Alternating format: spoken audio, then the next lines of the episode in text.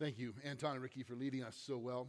Before we jump into uh, the sermon, a couple things. Just first of all, let me say to you, all of you, thank you for showing up, for being here. I know it's kind of a pain uh, to get to church these days. You have to register ahead of time, you have to walk through that wind tunnel from the parking lot, you have to wear a mask, and, and, I, and I understand all of that. And I, it's just good to be together. So thanks for making those sacrifices. We're trusting God that He's brought us this far. I mean, I know you don't even get to sit in your usual spot sometimes, somebody has to seat you. But it's putting to the test do we care enough to be together and want to be together? And so we're grateful that you're here. I'm personally grateful that you're here and looking forward as God brings us as a church family across all of our campuses and all of our services, slowly regathering indoors back to a, place where, where we really can experience the, the fullness of the family of God again. So thanks for being part of that. I'm grateful you're here. Second, uh, in case you've been living under a rock or in a snow cave or something, we have an election coming up in two days. Anybody unaware of that? I think we're all, we're all weary and ready uh, to have that behind us. But I think it'd be appropriate for us just to take a moment before we jump into the sermon uh, to pray. To pray for what's coming in two days and to pray for our nation and uh, pray for the church in the midst of this as well. So, will you join me? Let's pray together. Father God, we've been singing your praises and turning our hearts, or at least trying to, toward you. And we acknowledge in this moment that you're God and there's no other God. We acknowledge your sovereign control over all things, including our nation and a presidential election. We confess that we are experiencing fear and anxiety individually and as a nation. But you are greater than those things that come against us. We love you, Lord, and we believe that what you say is true and it can be depended on. We repent of not loving you and not loving our neighbor as we should. We seek your forgiveness and your wise counsel, not just in this pre election moment, but at all times. We do pray for this coming election and ask for peace, for safety, for your guidance. We declare you are our peace, Lord. We seek your will and not our own, knowing that all things work together for our good and your glory because we are called and loved by you. We thank you for the freedom and the privilege we have in this country, and we ask for your wisdom as we exercise our duty as citizens. We acknowledge that the government rests on your shoulders, Lord. We declare that you, as our sovereign God and loving Father, know all things we know that we're first citizens of your kingdom and your righteousness. We put our trust in you alone. We pray, Lord, that you would turn the hearts of your people back to you across this land. We pray that you will be that your will would be done. And we ask these things, not with fear, but with confidence and assurance, knowing that you hear and listen and answer.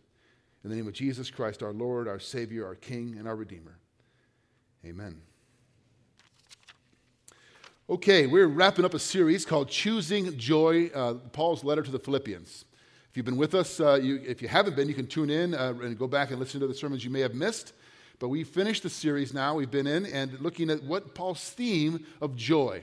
Wrote this letter to the church in Philippi, which is in Macedonia. Many of these believers he knew personally, some he led to faith in Christ, helped plant this church. He's now in prison, chained to a Roman guard, and writes a letter to them, the, the, the overarching theme of which is joy amidst his dire circumstances and theirs as well. And it's very relevant for us. So, in order to jump in, I want to ask you a question because the passage we're going to look at, at least one verse, will be very familiar to all of you. What's the most well known verse in all the Bible? Anybody? John 3:16 has to be, right? Most of us would say that. Maybe Genesis 1:1 is in the running. In the beginning, God did something, right? Or John 11:35, the shortest verse in all the Bible. Anybody know it? Jesus wept. I used to memorize that one. If you've never memorized the verse before, now you have. Psalm 23 1 might be up there. The Lord is my shepherd. Mm, whatever else comes next, I know that much, right? But I think Philippians 4:13, which is in the middle of this passage we're going to examine, is certainly one of the most well-known in our contemporary culture today.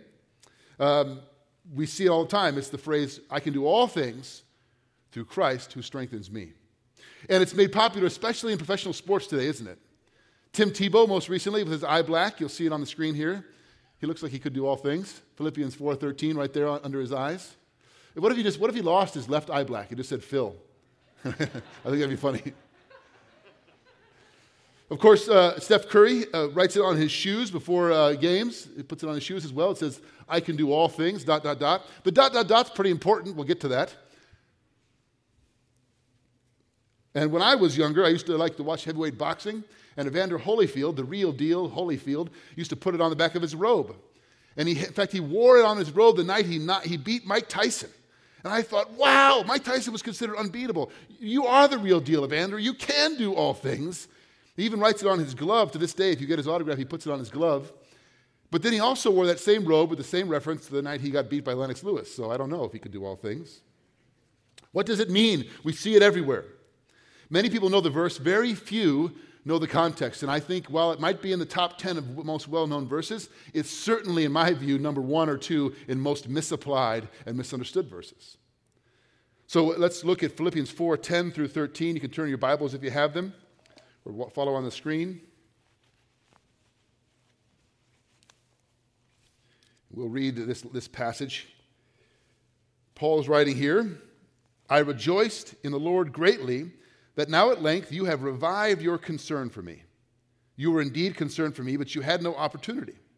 Not that I'm speaking of being in need, for I have learned in whatever situation I am to be content. I know how to be brought low, and I know how to abound in any and every circumstance. I have learned the secret of facing plenty and hunger, abundance and need. I can do all things through him who strengthens me. It sounds a bit different there, doesn't it? Not win a heavyweight title, not win an NBA championship, not win a Heisman Trophy, but I can, I can learn how to be trust God in all situations. There's a sense in which all of chapter four that Paul writes here is kind of in a glorified thank you letter.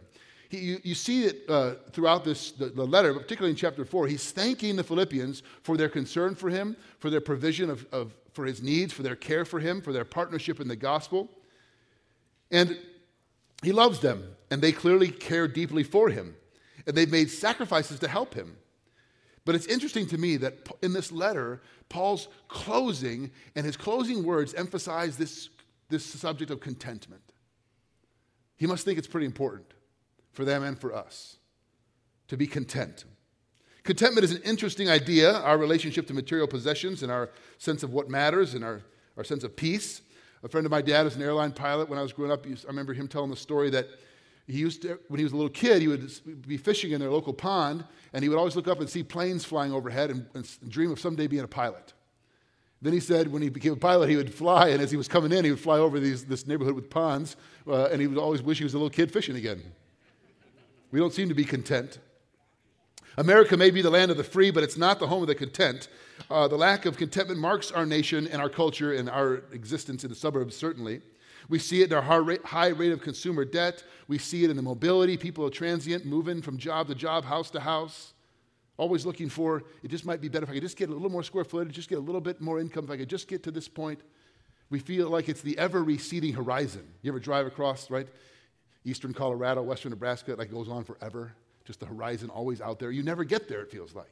Sometimes it can feel like that in our life. Just the ever, the horizon's always out there. We're never, if I could just get a lack of contentment. I, I've experienced that.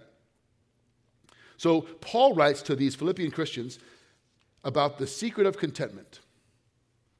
And he's talking about a relationship to stuff, to things, to comfort. How do you, what's your relationship to comfort and material possessions and, and security financially. For some of us, it's uh, indulgence. You ever watch the show Parks and Rec? Tom Haverford and Donna have this little, I think they have a little day a year called Treat Yourself. Treat Yourself. My daughter, like my, my wife, have a little Treat Yourself day, meaning self indulgence. My relationship to things is I just indulge in them because they're there for, for my enjoyment. Others, it's deprivation, it's self denial. I don't need those things.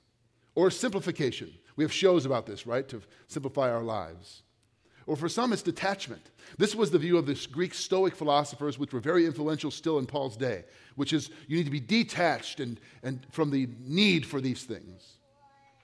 But from the biblical perspective, none of these approaches are really what contentment is. So, what is contentment?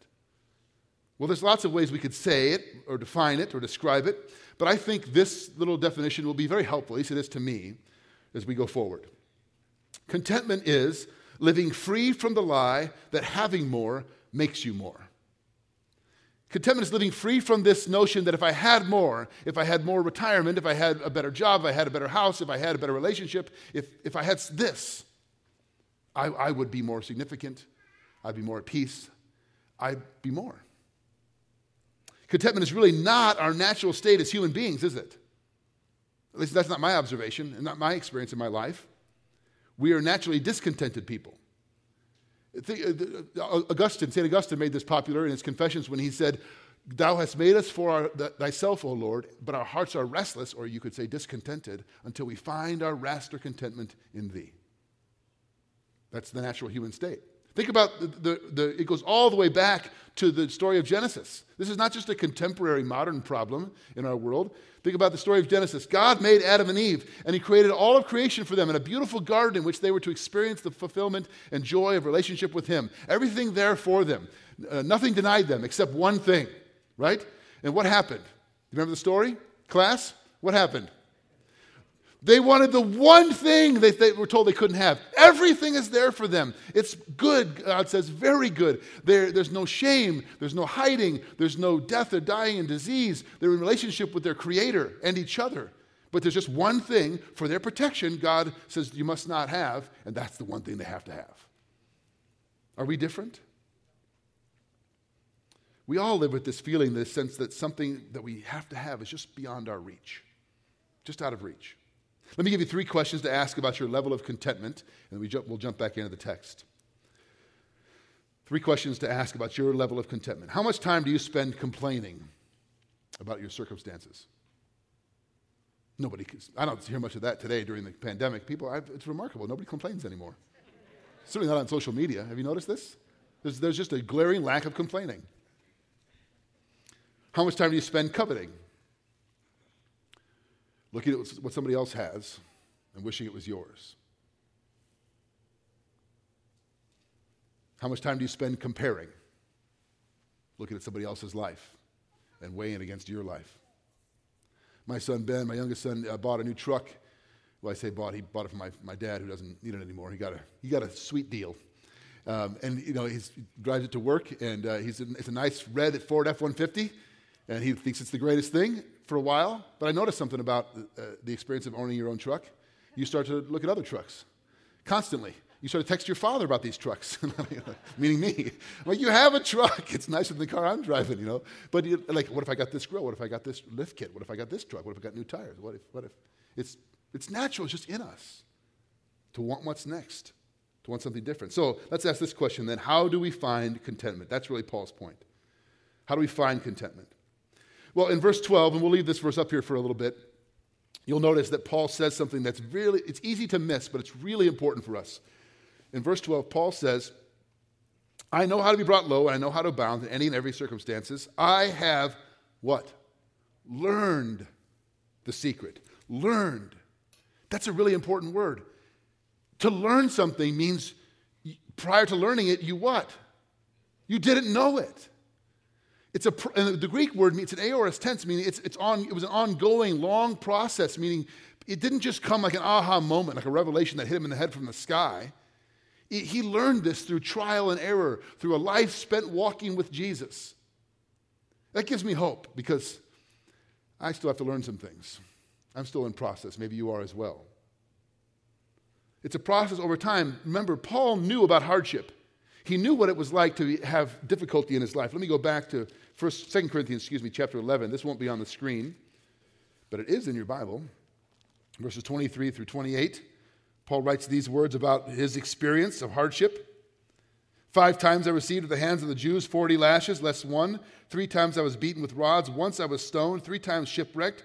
At night and a day adrift at sea, one on frequent journeys, in danger from rivers, danger from robbers, danger from my own people, danger from Gentiles, danger in the city, danger in the wilderness, danger at sea, danger from false brothers, in toil and hardship through many a sleepless night, in hunger and thirst, often without food, in cold and exposure. Yeesh. Paul's middle name should have been danger. He's saying, I know what it's like to be in difficult times. I know what it's like to, to struggle. And it's in this kind of pursuit of Christ in the midst of pain and difficulty and oppression and, obst- and you know, opposition, I've learned something. God's taught me something. Then he says, which I, I, I think it's easy for us to miss, I missed it. He says, I have learned the secret in plenty and in want, in abundance and lacking. Wait, what? Why would you need to learn how to be content in times of abundance. I mean, it totally makes sense to me that you have to learn contentment when you're in the middle of, of starvation or lack or oppression, but why would you need to learn contentment when you have it all? But Paul says both. Why would he say that? What does he mean? Because he knows that when it comes to money and things and possessions and comforts, having more makes you want more. Most often.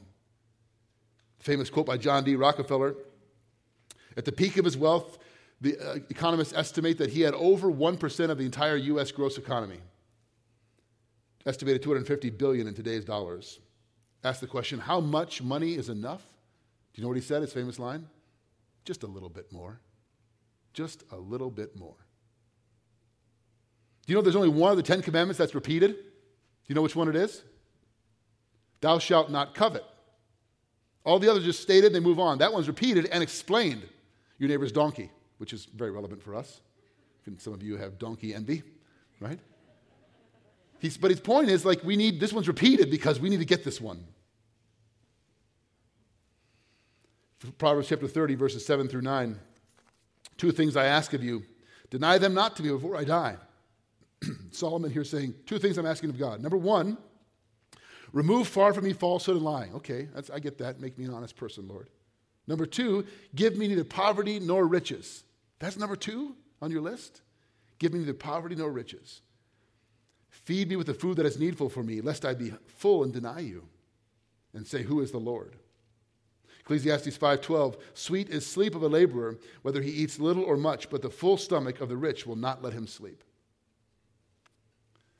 I think there's just a truth here. Paul's saying, and in fact, you could translate this I have learned how to be content with having too, more than enough. I've learned how to cope with having too much. I remember meeting with a young man as part of our church years ago who uh, we got together for coffee, and he said, Listen, uh, here's something you should know about me. I make way too much money for someone my age. I've never heard that before. Okay. Let's trade spots. I'll take your problems, you can take mine, right? Lord, bless me with this problem of contentment. But Paul understands. And I honestly, I think for those of us, we don't think of this way ourselves because we're in the comparison game. But in the world's economy, which do we need more? Contentment for being in lack or in plenty? It's easy to think, well, I lack things. Actually, that's a sign you're discontented. On the world stage, we are those that are living in abundance. Extravagant abundance. How many of you have two cars? Oh, how many own two cars? Show of hands. How many uh, own more than two cars? There's four vehicles in my house that I'm paying for, or have paid for and paid insurance for. I don't think about that. That's, that's unthinkable in human history and uh, in the world's economy. And yet, I find a lot of my day complaining coveting, comparing, thinking about what I don't have. Okay. Contentment doesn't just magically happen. You have to work at it. You have to learn it. It's something that's it's a process, and that gives me hope. No child that I'm aware of has ever in human history walked into a toy store with their parents and said, "You know, mom and dad, as beautiful as these are, I really have a whole room full of toys that I don't even play with, and you've wasted so much money. Don't please don't waste any more of your hard-earned money on no toys." Has that ever happened? I'm not aware of any child ever who said that. Maybe the one child here, you could tell me afterwards. Let's look back at verse 12 again, a closer look at what Paul is really saying here. Uh, because everyone knows verse 13, but verse 12 gives us the context and the meaning of verse 13. Paul said he's, that he's learned what? What has he learned? Learned the secret. Ooh, Paul, please let us in on the secret. Tell me the secret. You know the secret? I want to know the secret. Whisper in my ear, Paul. We write books called The Secret. We have shows about the secret. Everybody wants to know the secret. But it's really not a secret, it's something that he's, he's gained through experience. The Greek word for secret is the word mueo, and it, it's actually a, a, word that was used in the uh, Eastern mystery cults of Paul's day. It literally means to initiate or to instruct. So you've been through the initiation. You've been instructed. You're in, on the inside now of the knowledge. Paul's saying literally, I have been initiated into something. But not by some secret ceremony, through a life walking with Christ. I've been instructed. I've learned something. He's taking this concept and kind of flipping it on its head, which he does in a couple of places here. He says he learned the secret of getting out of that cycle of perpetually feeling like you lack, what it truly means to be content. In verse 11, the Greek word for contentment is the word autarkes, and it literally translates to sufficiency in yourself. The, the, Stoics of Paul's day, the Greek philosophers, the Stoics, was the most influential school of Greek philosophy during Paul's time. And they, autarkes, the Greek word, was a concept that they thought was the highest virtue for human life. To find within yourself the resources you need to deal with whatever life brings self sufficiency. That's the highest virtue of human life. To be sufficient in yourself, to look within. And this, by the way, is a very relevant, we don't call it Stoicism today, but do you ever drive by and see a yard sign that says, You are enough? Anybody seen those? I've seen those. Actually, the Bible would say, mm, No, you're not. Now, I understand the sentiment, wanting people to be self assured and, and not feel shame or like they lack. But from the biblical perspective, the key to the secret to self sufficiency is to realize you're not self sufficient. You're not sufficient in yourself. That's what we have to learn. That's part of the secret. Socrates, one of the most famous uh, Stoic philosophers, says, He is richest who is content with the least, for contentment is the wealth of nature. And Seneca, Seneca, by the way, was the mentor to Emperor Nero, who was the Roman Caesar during Paul's time and be the one to have Paul beheaded. And by the way, Nero, the student of Seneca, the, the Stoic philosopher, actually had his old, his old tutor, Seneca, uh, commit suicide. So he apparently didn't learn the lesson of contentment from his, his teacher. He's, he writes The truly happy man is content with his present lot, no matter what it is, and reconciled to his circumstances. So Paul is using Stoicism language to, to undermine Stoic philosophy. For the, for the Christian, contentment is not self sufficiency, it's not looking within yourself. The secret of self sufficiency is to recognize that I, there's only one who's sufficient, and it's not me. Turns out the secret has a name. His name is Jesus, Christ, the all sufficient one. This is the context in which Paul says, I can do all things through him who gives me strength. Think about that. The real power in this verse is not, I can, I can become heavyweight champion of the world. I can accomplish all my goals. I can win the title. I can get the job. I can do the things that I want to do. The real power in the passage is whether I win or get knocked out, whether I lose the job and I face uncertainty, whatever comes. I have an all sufficient Savior. His name is Jesus. In verses 10 and verse 14, Paul says that he's grateful for the concern and the kindness and the care and the provision of the, of the Philippians, but he's not dependent on them. He doesn't need them because he has Christ. He's grateful, he'll receive their help, but it's not, his contentment doesn't come from that, those relationships. Unlike a feeling that just comes and goes, you know, that Contentment is something you can have in all situations.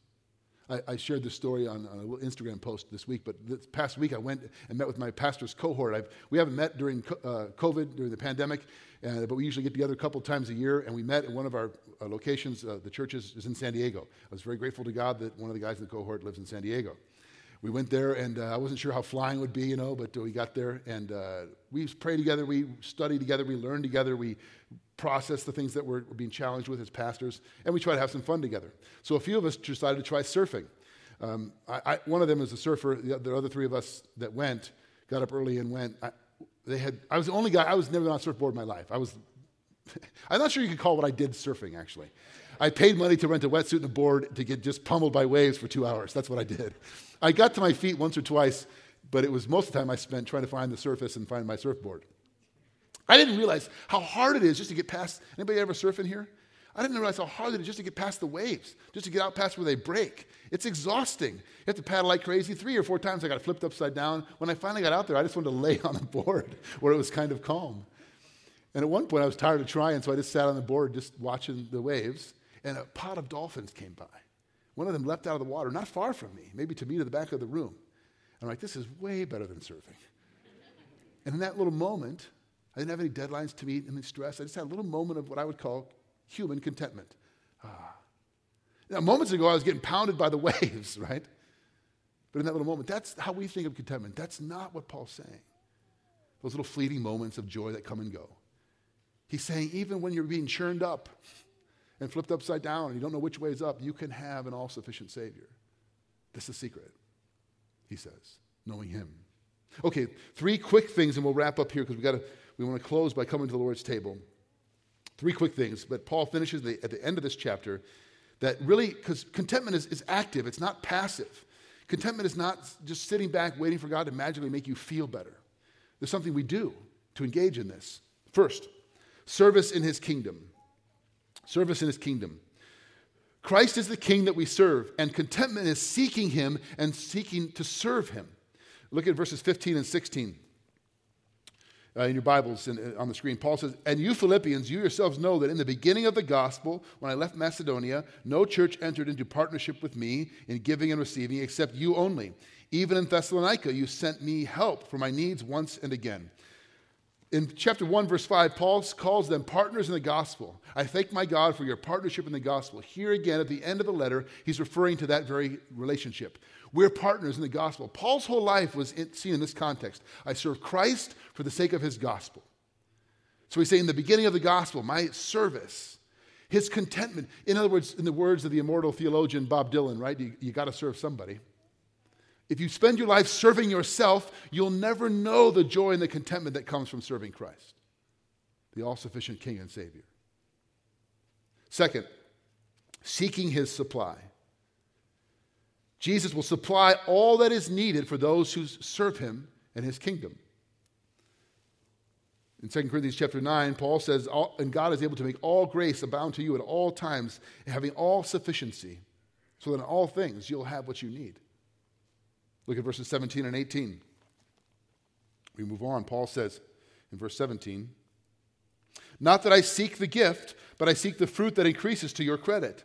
I have received full payment and more. I am well supplied, having received from Epaphroditus the gifts you sent, a fragrant offering, a sacrifice acceptable and pleasing to God.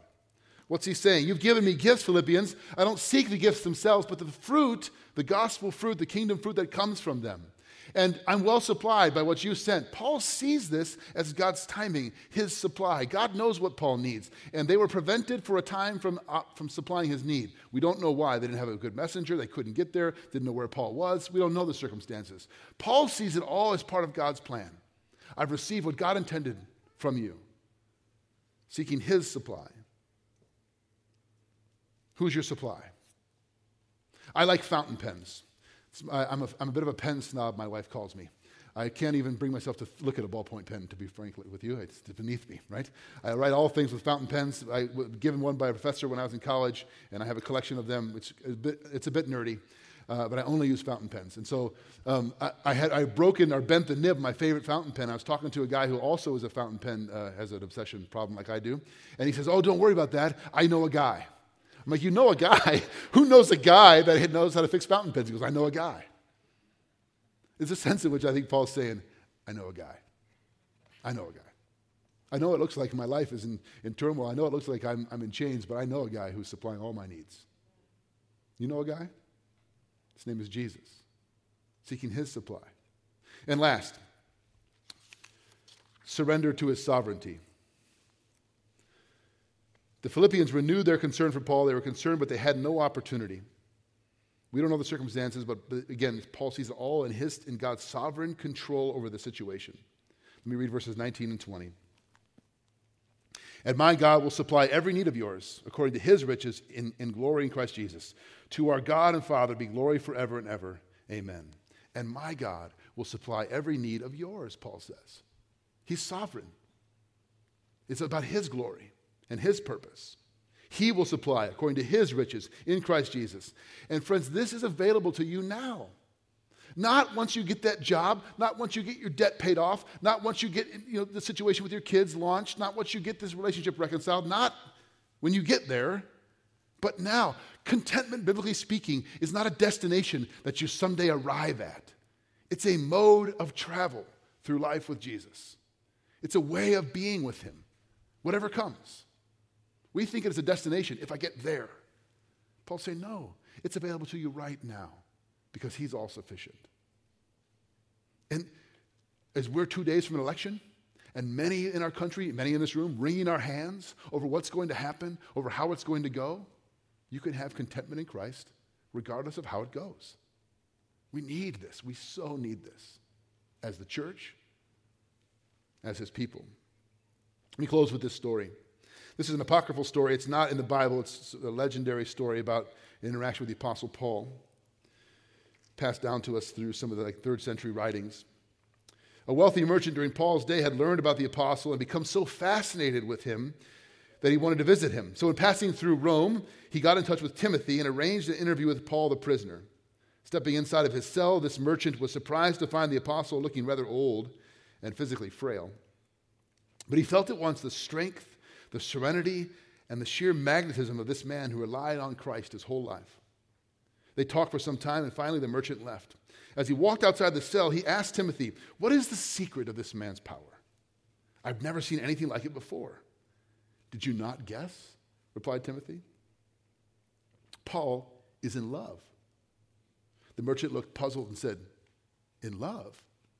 Is that all? And Timothy said, That is everything. Paul's secret of contentment is his deep sense of a love of God for him in Christ. That's the secret. If you're disappointed in that secret, friends, you don't know who Jesus is. He is your all sufficient supply. And being in love with him is what makes, makes it all okay, whatever comes. Doesn't mean we don't work for justice or care about how things go or strive for excellence in our life, but it means I can do all things, meaning in every situation, in every circumstances, I can be content and at peace and at ease, knowing that I'm loved by God in Christ. What better way to celebrate the love of God in Christ than through communion? It's the symbol God has given us of his sacrificial love for us. Hopefully, as you walked in, you received these elements, little cup together with both. If you did not, please put your hand up and one of our ushers will come to you and make sure you have those elements. Anybody missing that? Let us know, please. The scripture teaches us that what we hold in our hands are symbols of God's love and of his sacrifice. And so before we take this, let me just let you know, and we're going to pray in a moment and then take together. You don't have to be a member of Chapel Street Church. You don't have to be a regular attender of Chapel Street Church.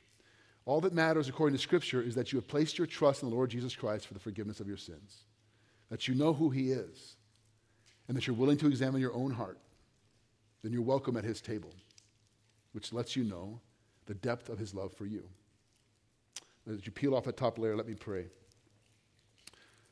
Father in heaven, we thank you for your great love for us, for your mercy and grace poured out on us. For the secret of contentment is really found only in you, Jesus. It's not that we are sufficient. We are not, but you are. We thank you that you died on the cross, sacrificing your body for our sake, shedding your blood to pay our penalty, that we would know now and forever the depth of your great love. Amen. Let's take the bread together. Jesus said, This is my body, and it's given for you. Eat this in his memory.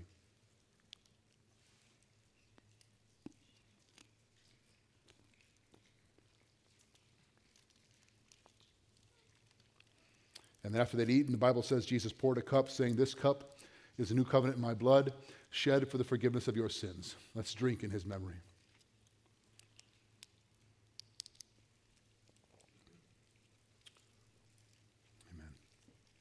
Let's stand together.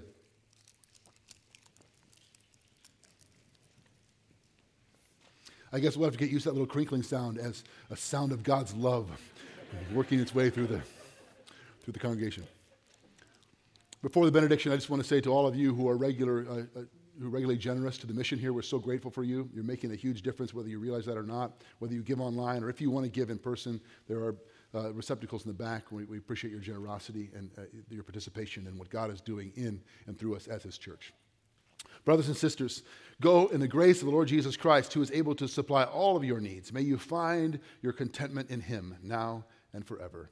Amen. Go in peace.